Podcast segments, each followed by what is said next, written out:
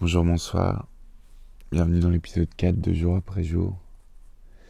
J'aurais voulu enregistrer ce podcast un peu plus tôt dans la soirée, mais j'ai été pris dans, dans des recherches de musique euh, pour faire des compilations. Un peu effréné, j'ai complètement oublié. Du coup, je suis un peu fatigué, il est tard. Je vais pas vous raconter ma journée ni ce que j'ai vu, même si l'envie manque pas. Je vais plutôt vous lire un poème. Ce sera plus simple.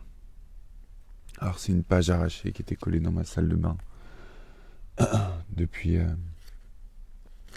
depuis quatre ans maintenant. C'est quand je travaille dans une librairie d'occasion et je prends des livres tout le temps là-bas.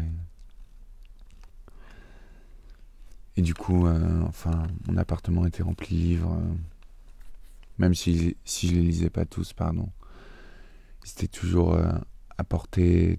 Parfois, j'en prenais un, je lisais un poème je lisais une page où il y avait beaucoup aussi de visuels, beaucoup de livres sur les jardins. Très bizarrement, j'adore les jardins. Bref, c'était un, livre sur la poésie lyrique. J'avais arraché la page. Je l'avais collé dans ma salle de bain et depuis 4 ans, ça m'arrive de le lire ou, ou des fois de laisser un an sans le lire. C'est intéressant. Il a toujours été là. Je sais pas pourquoi, mais il a toujours été là. La page est remplie d'humidité parce que il a absorbé l'eau. C'est comme un, espèce de papyrus. Hein. C'est assez beau. Bref, je vais essayer de lire bien et distinctement. Le poème s'intitule J'aurais rêvé ma vie. J'aurais rêvé ma vie à l'instar des rivières, vivant en même temps la source et l'océan, sans pouvoir me fixer même un même moment. Et voilà, je me suis trompé. Ce qui devait arriver arriva. On va recommencer. Le poème s'intitule J'aurais rêvé ma vie. Il est écrit par Jules Supervielle. J'aurais rêvé ma vie à l'instar des rivières vivant en même temps la source et l'océan, sans pouvoir me fixer même un mince moment, entre le mont, la plaine et les plages dernières. Suis-je ici, suis-je là, mes rives coutumières?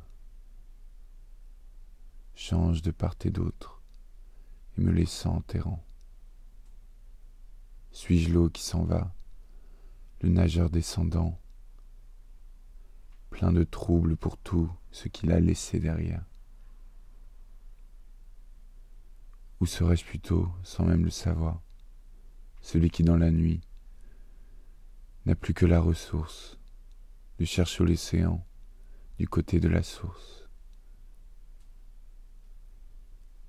puisqu'est derrière lui le meilleur de l'espoir.